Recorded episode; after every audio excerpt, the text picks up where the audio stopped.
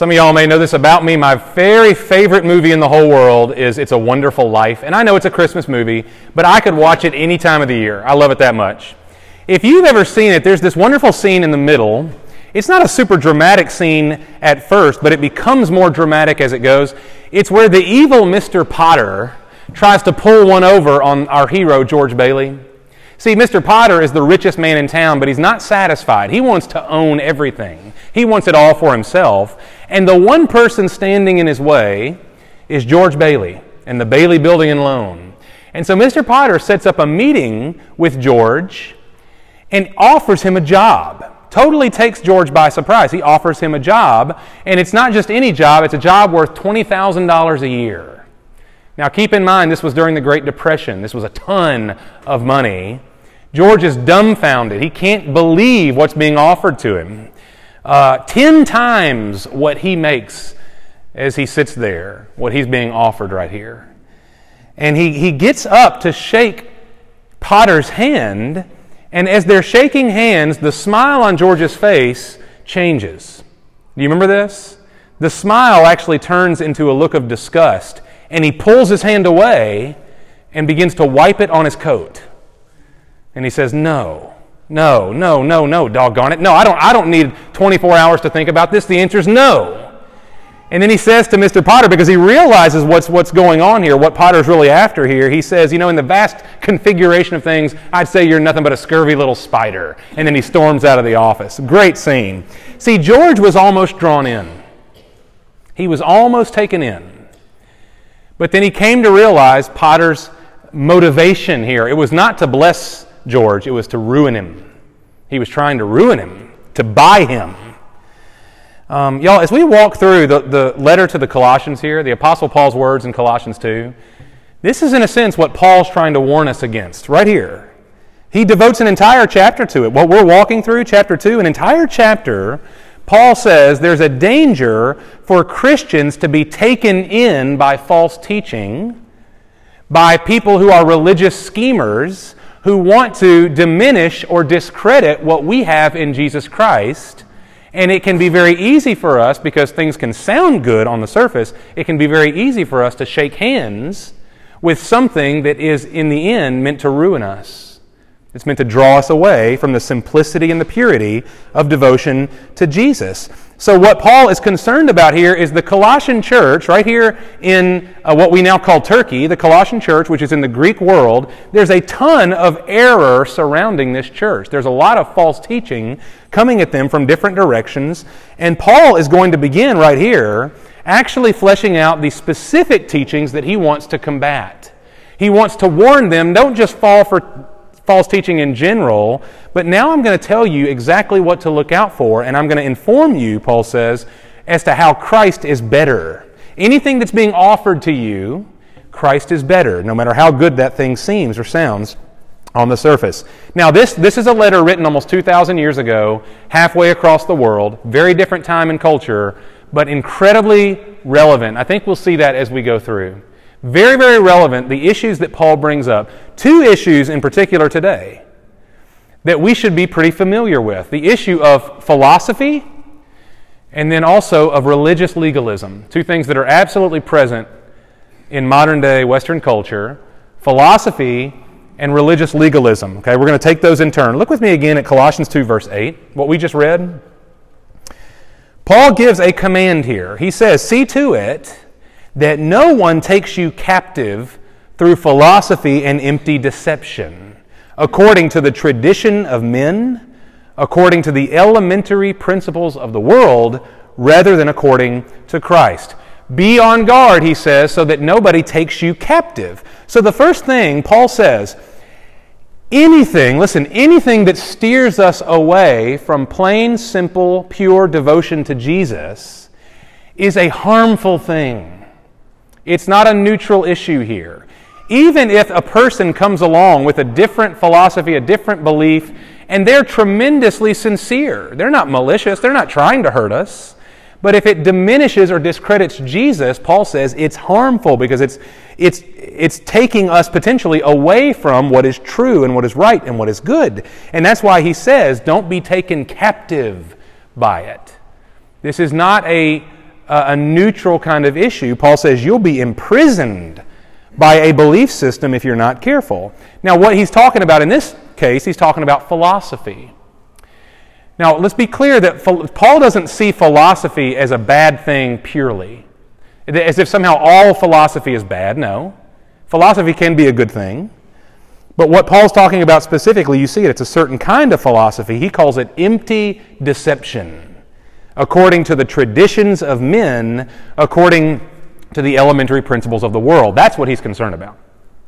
Now, here's the truth. The truth is that we're all philosophers. You may not fancy yourself a philosopher, but you can put that on your resume if you so choose, because every human being is a philosopher, because all of us, every last one of us, we think about the world. We think about meaning. What, what is the world here for? Why are we here? What's our purpose? Where are we going? What's the right way to live? That's philosophy. All of us ask those questions. But in this case, here in Colossians 2, the, the church at Colossae, they were being fed not just general philosophy, but they were being fed philosophies that denied Christ. That, that people were trying to answer all of those big questions while disregarding God, making God no part of that conversation. And so rather than these people building their worldview on God, they were actually building it on themselves based on the traditions of men and the elementary principles of the world. That was the problem. Um, that kind of philosophy is absolutely um, prevalent, even dominant in our culture. You don't have to go very far to find it.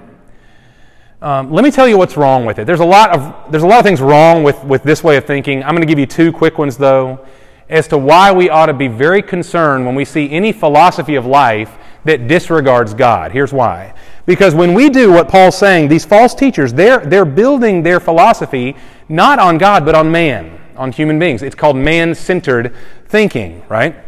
Well, if it, it, it makes sense if there is no God, that our reference point can't be God, it has to be something else, and in that case, it has to be us, right? That's the whole way of philosophical thought. If you take God out of the picture, you can't d- dissolve all um, standards from life. There has to be a standard by which we measure the world and everything in it. And so, what is that standard? Well, it has to be us. Right? So we build everything around us, our thoughts, our opinions, our way of viewing the world. That's why Paul says when we build philosophy on the traditions of men and on the elementary principles of the world, without regard for Jesus, what we end up with is just us and what we see in the mirror. If God is not your reference point, something else has to be, and it's going to be you. That's just human nature, right? So, what's the problem with that? That, that for some people, we say that's very liberating. Get God out of the picture and I get to decide what's good and what's right, what my purpose, what my meaning are. Isn't that liberating? Well, no, here's why. Because if you take God out of the picture, then all we're left with is our own speculation and opinion. And every culture and every generation and every individual person has its. We all, we all have our own opinions and perceptions of the world and our place in it, right? How do we determine who's right? There's absolutely no standard. If every single person has a valid voice at that table, then we can never decide what's right and why we're actually here. We can never determine morality, what's the difference between right and wrong, because everybody's opinion is different. You can only feel feelings, but you have no standard, right? And so, if everybody is, in a sense, doing what's right, feeling what's right in our own eyes, Paul says, what do we get in the end? We get empty deception. That's the phrase he uses. Right? I may feel right, but I can't impose that upon you because there's no standard but ourselves. Paul says that philosophy will never work. When we, when we disregard God as our frame of reference for life, what we end up with is something empty and hollow. We're just left with us. And that's not liberating, that's terrifying. Second problem with this kind of philosophy is that it's constantly changing. Even if you say, well, yeah, but I still want to build it on me, well, guess what? The things you believe today are different than what you believed five and ten years ago. And five and ten years from now, you're going to believe differently again. Because human thought and feeling and philosophy is constantly changing. Every generation carries different beliefs than our ancestors did. Were they wrong and we're now right? Who's to say? Tim, Tim Keller makes this point. I think it's really powerful. Uh, the great Ivy League institutions, you all know what they are Harvard and Yale and Princeton, those schools up, up north. You know, those schools were actually started as training schools for ministers. Those were Christian colleges. And Keller's point is that if somehow, if the men who started those schools 200 or so years ago could see what those schools are teaching today, they'd be horrified. They'd want their money back. They'd be beside themselves, right? And people will say, well, yeah, okay, sure, sure, sure, but we can't teach the stuff that they used to teach back then. No, that was, that was hundreds of years ago. We can't believe that stuff anymore because we're modern and we're enlightened and we've got so much more knowledge than they had. We can't go back to those times. But, y'all, here, here's the problem with that way of thinking. Our great great grandchildren are going to think the exact same way about us. You think about 50 years from now, 100 years from now, people are going to laugh at the things that we believed and said and did and war. You know, th- people are going to mock us just like we are tempted to mock those who lived 100 and 200 years ago from today. Because that's the way human nature works. You, you can't build your life on the shifting sands of human opinion because human opinion is always changing. And every culture has its own set of beliefs. Every generation changes from what came before us. And so Paul says, listen, don't be taken captive by human speculation. It's man centered, it's empty, it's hollow. You can't count on it, you can't stand on it. It's sand beneath your feet. Now, what do we stand on instead? Well, look at, look, look at verse 9. Here's the alternative, he says For in Christ, all the fullness of deity dwells in bodily form, and in him you have been made complete. And he is the head over all rule and authority. Uh, what we looked at last week, the early part of Colossians 2, we saw Paul say this very, basically this very powerful claim. He says, In Christ are found all the treasures of wisdom and knowledge. All wisdom and knowledge is ultimately found in Jesus. Well, right here in verse 9, Paul tells us why that's true. Because in Jesus, all the fullness of God dwells in bodily form. Because Jesus is both fully God and fully man, you and I don't have to speculate about what God is like. You don't have to go to the Grand Canyon and stare up at the night sky and wonder what God is like. No, God has revealed himself to us very plainly and clearly in the person of Jesus. The Apostle John said that we beheld his glory because Jesus took on flesh and became one of us. He walked the earth with us. We don't have to speculate about God. But also, we don't have to speculate about ourselves, about who we are, or why we're here. Paul says, In him you are complete, and he is the head over all authority. Jesus is the complete finished final source of your salvation. There's nothing that you and I need spiritually that we do not find in Him. There's nothing else out there that we need to fill in the gaps with. We're complete in Him. And Paul says Jesus is the focal point of the entire creation. Jesus is the focal point of all history. Everything that is comes up under His rule and authority. So, Paul's point. When we consider what he calls empty, deceptive philosophy, philosophy that's based on man without regard for God, Paul says that has no foundation to it at all. You are left to your own opinions or the opinions of others, and in a week to six months or ten years from now, they'll be different. You can't stand on that. But when you consider who Jesus is, the divine Son of God, what he's done for us, he's made us complete his place in the universe, that he stands above all rule and authority. When you consider those things about Christ, Paul says, why would you buy into something hollow and so vastly inferior when you've got the genuine article already? If you have Christ, then stand firm on him. Don't be taken captive by anything less than that. Now, if that's all the Colossians had to deal with, that would maybe that, you know, okay, we can we can handle that. But y'all, false teaching rarely takes on just one form. And the church in Colossae, they had multiple forms of teaching coming at them. They had the uh, kind of the Greek philosophers coming after them, trying to explain the world without regard to God. But something that was perhaps even more difficult for them, and maybe more difficult for us, they also had religious legalism being spread and, and brought to their front door. Um, th- this is a teaching that came primarily from Jewish people, even Jewish Christians, some of them, where they were trying to take the Old Testament law and impose it on top of the gospel of Jesus. Right? It's good to be saved, to have Jesus Christ in your life, but that's not enough. You've got to front load and add on the Old Testament law. That was what they taught. Now, this was, if you've, uh, Akali, if you've ever read the book of Acts, starting in about Acts chapter 10, this becomes a really big issue. Um, those who believed, because they were of the people of Israel, God's chosen people, right, the people of the Old Testament, who laid claim to being God's children, that when people started becoming Christians who were not Jews, they were called Gentiles. You and I, we're Gentiles. The Colossians were Gentiles. People who did not grow up in the house of Israel, but they are now becoming Christians, and these folks over here are thinking, wait a minute, you can't just come in through the back door. You've got to come in just like us through the front door. You've got to become like us if you're really going to be a Christian and a child of God. And the big issue that they focused in on primarily was the issue of circumcision. Now, I'm not going to define what circumcision is. Um, uh, if you don't already know, then I, I, say Google it. Don't do that. I don't, I don't know. Come ask me after the service. We'll talk about it, okay?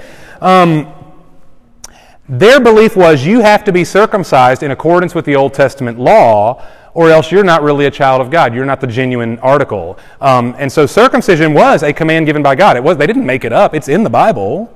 And it was a way for, for God to set his people apart. It was a way physically for God to identify who his people were in the world. It was a removal of the flesh that signified a removal of human uncleanness so as to be pure before God. That's what circumcision represented. Um, and there were so many Jews who were adamant you can't really be in unless you have fulfilled this law. Okay? Well, look at what Paul says in, in verse 11 now. He's combating this, and not, not so much in a subtle way either. He says, And in Jesus, verse 11, you were also circumcised with a circumcision made without hands, in the removal of the body of the flesh by the circumcision of Christ having been buried with him in baptism, in which you were also raised up with him through faith in the working of God, who raised him from the dead.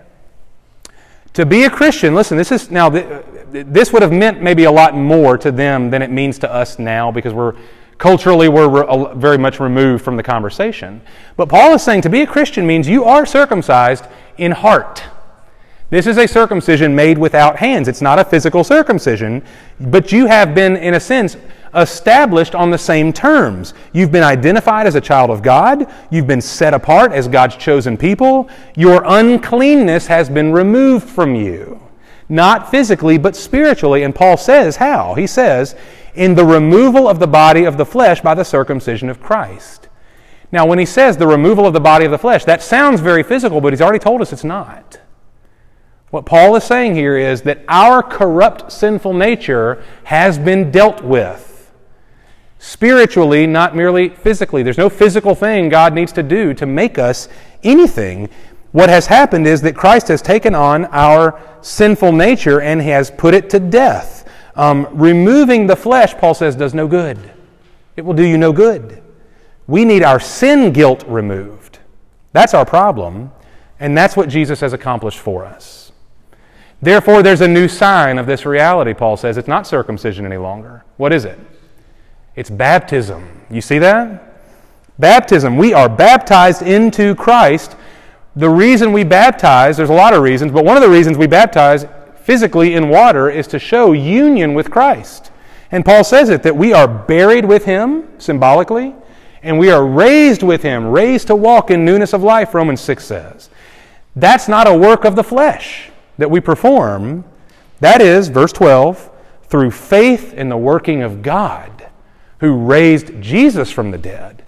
That baptism is an act of faith in what God has done for you, not in anything that we can do with our hands. Okay? So listen, just like with empty philosophy, Paul says if you try to build your life on something you do that might add to your salvation, you're, you're trading in something infinitely better that you already have. You've already been circumcised in heart, he says, and baptized with Christ. Why would you submit yourself to a man to a man-centered law that is going to add something to what you already have? You can't add to it. Um, Paul said it more bluntly to the Galatians. If you read through the book of Galatians, a lot of it has to do with this. And he actually has some pretty harsh things to say about those who try to get people circumcised who have no business entering in to that, uh, to that physical thing, right? He says, man, if, if you're going to get circumcised after you become a Christian, you're, you're in a sense, you're denying Jesus. You're, what you're saying is that the death and resurrection of Jesus is not enough for you, and there's more that has to be done. Okay? Don't be taken captive by that. Now, here's my guess. I'm taking a shot in the dark here that in the last week, no one has pressured you into circumcision in order to prove that you're a real Christian. That's probably, probably has not been your experience recently, okay? Um, but there's a larger point at stake here. This is not merely about circumcision. What, what Paul is saying, we've already seen it, that Christian faith is not built on the philosophies of men. But it's also not built on mere religious law keeping. The Christian faith is, uh, is a life of obedience to God, yes. But the Christian faith is not built and established on law keeping. That's not how we got here. And here's why the, the, um, the effort to keep God's law as a way of earning our salvation, here's why that will never work. It's right here in the text in verse 13. This is a wonderful little paragraph. Paul says, When you were dead in your transgressions and the uncircumcision of your flesh, Jesus made you alive together with him, having forgiven us all our transgressions, having canceled out the certificate of debt consisting of decrees against us which was hostile to us, and he has taken it out of the way, having nailed it to the cross. This is a popular phrase of Paul's. He uses it also in Ephesians 2 that we, we were all spiritually dead because of our sin. Not spiritually sick, not spiritually confused, spiritually dead. And when Paul uses that term dead, he uses it on purpose to, to, to disarm us, to shock us, I believe. And I don't say this to be crass, but it's true. Uh, a dead person can't do anything, and that's the entire point. A sick person can at least ask for help. A dead person's incapable of doing anything. We're dead. We can't change our condition. But God, we see it, but God has made you alive together with Christ. We passively receive it. He's doing the work. He brings us back to life by forgiving all our sins. You see that? This is the good news. The good news of what God has done for you, for you, through Jesus, a gift that we receive by faith in Him. We add nothing to this. But here, listen, here's where folks will try to sneak back in. Okay? It's not enough for Paul to say only this, because there's still a, a way of thinking being uh, that, that the people were intruding upon the church and, and they were saying this.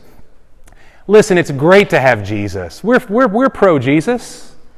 But listen, you can't really be a child of God through the back door. You have to become like the Jews, the people of God forever and ever. For, I mean, for thousands of years, you think God's just going to let you in through the back door? No, you've got to become like us. Not just in circumcision, but we've got to put the whole law and overlay it on top of the gospel now. That, means you've got to keep the Sabbath. That means you've got to do the ritualistic cleansings in the temple and that you've got to do the feasts. And, and you know, all the things that we do, you've got to do those things too if you really want to be legit. I mean, if, if you're not going to become like us in that way, then how can you call yourself a child of God? But you notice how wonderful verse 14 is. Look with me again at verse 14. How did Jesus forgive your sins? He canceled out the certificate of debt consisting of decrees against us, which was hostile to us, and he has taken it out of the way, having nailed it to the cross. Y'all, if you are a sinner like me, the law of God is not your buddy. The law of God is not your friend. This is the age old way of thinking that we might fall into that says, God gave us all those Old Testament laws. There's 613 of them, by the way, commands. He gave us those to function kind of like a ladder. I like to use this illustration. That there's a ladder and the laws represent each rung. And the more I obey the laws, the more I obey God, the higher up the ladder I'll climb. And eventually, if I'm good enough and diligent enough, I'll get to Him. I'll get to God. I'll go to heaven. But do you see what Paul is saying about us here? You were dead in your transgressions.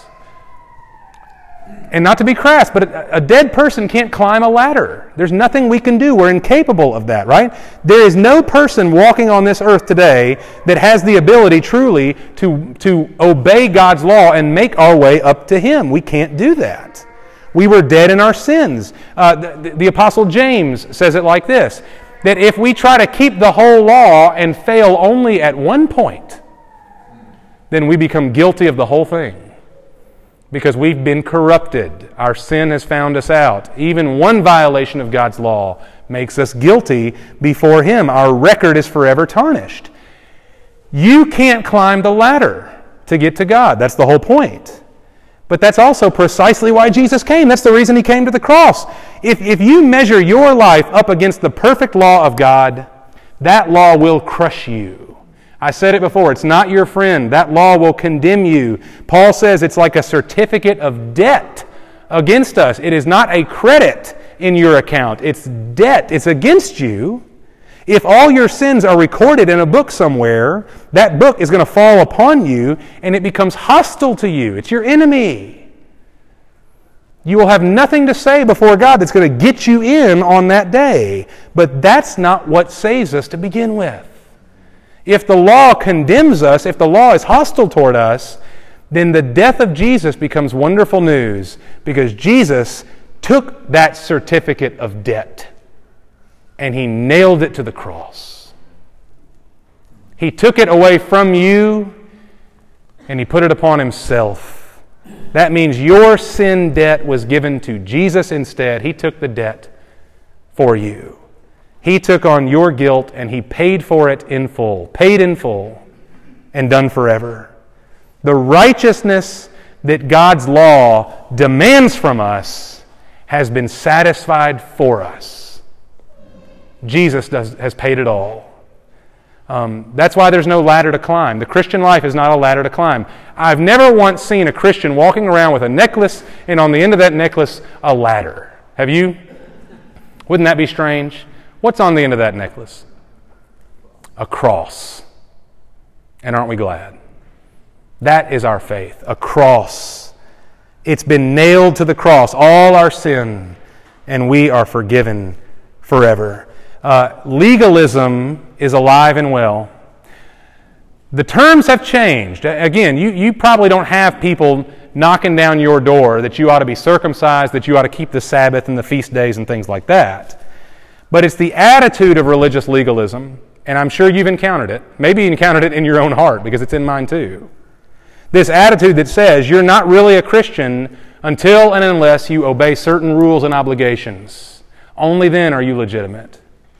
Um, y'all, any suggestion that you have that you still have a lingering debt to pay, and you better get after it to make sure your debt's taken care of, You've got to fulfill an obligation to make sure you're really across that line.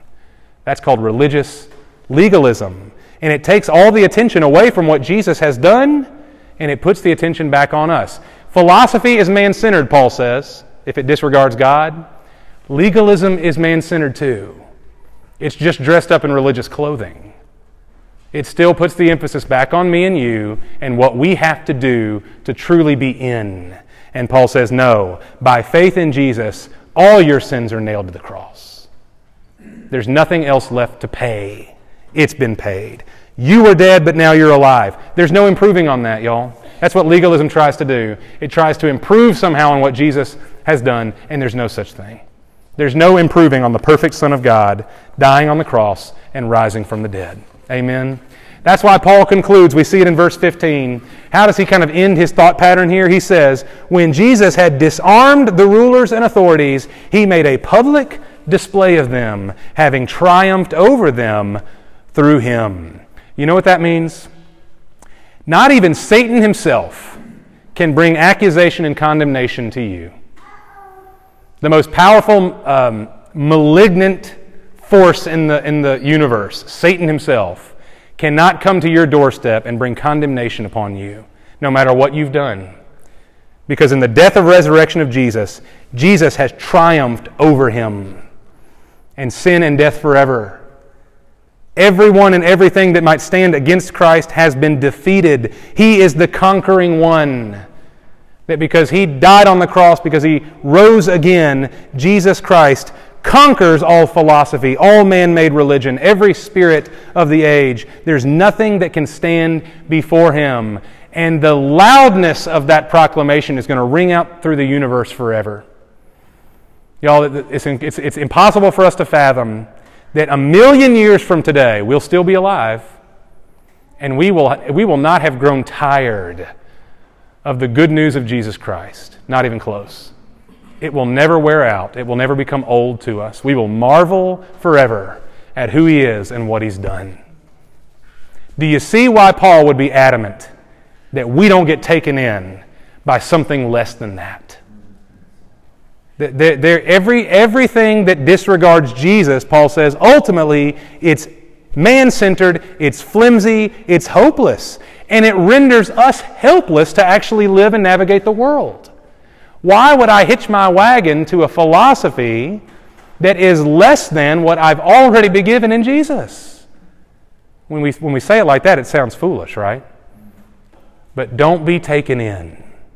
Don't be taken in. Let's be like George Bailey in this way, right? He was offered something very significant, but then he realized what he would lose in the process. And as he wiped that handshake off on his coat, he thought about his own self respect, about his own dignity. What's $20,000 compared to that? This was a man who couldn't be bought. Paul says that's how Christians ought to be. What can the world offer us? that even comes close to what we've already been given free of charge. We have everything we need in Jesus Christ, and we can stand upon Him. Let's pray. Father, would you be gracious to us this morning in all the places, Lord, where we where our faith is not strong and stable, and we've all got that. Starting with me. We've all got weak areas. We've all got some some beliefs that, that are not solid. We, we all may have areas of doubt and struggle. Lord, be gracious to us. Um, we know that you're patient with us, Lord, that you, you, you haven't waited around for us to figure it all out, and then you let us in. Father, you came to us through your Son Jesus when we were at our very worst, when we were dead you made us alive together with Christ. We know you are patient and gracious. But Lord, I pray that today would be an encouragement for us. That where our beliefs are not fully formed, where, where we might have areas of doubt that we've left uh, disengaged, that we would come to your word, that we would come to the standard of what is true, and that we would seek in Jesus Christ um, a foundation for how we think and how we live that no philosophy, that no man centered way of thinking could ever take us in or take us captive.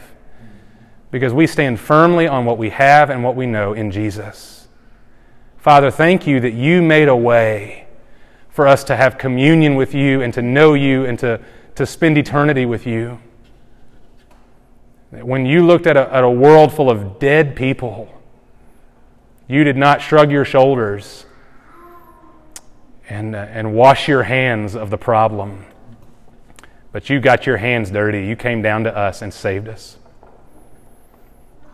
Father, thank you that that is a gift we receive and not something that we have to earn or add to. And so I pray, Lord, for us this morning as a church together, give us a firm standing, a firm foundation on what we know to be true. Not just to know it, not just to, to know what's right versus what's wrong, but Lord, let it change how we think and how we live to know that I stand on the truth. I pray for me, Lord, it would change how I treat my wife and children, that it would change how I do my business, it would change how I pray, it would change how generous I am, it would change how I treat strangers and those even who are against me, because I stand on a foundation that is the perfect Son of God. who loved me and gave himself for me. Would, would you make that true for all of us today and through this week? Don't let us trade in the infinite grace of what we've been given for something, Lord, that, uh, that, that's, that's not even worth standing on.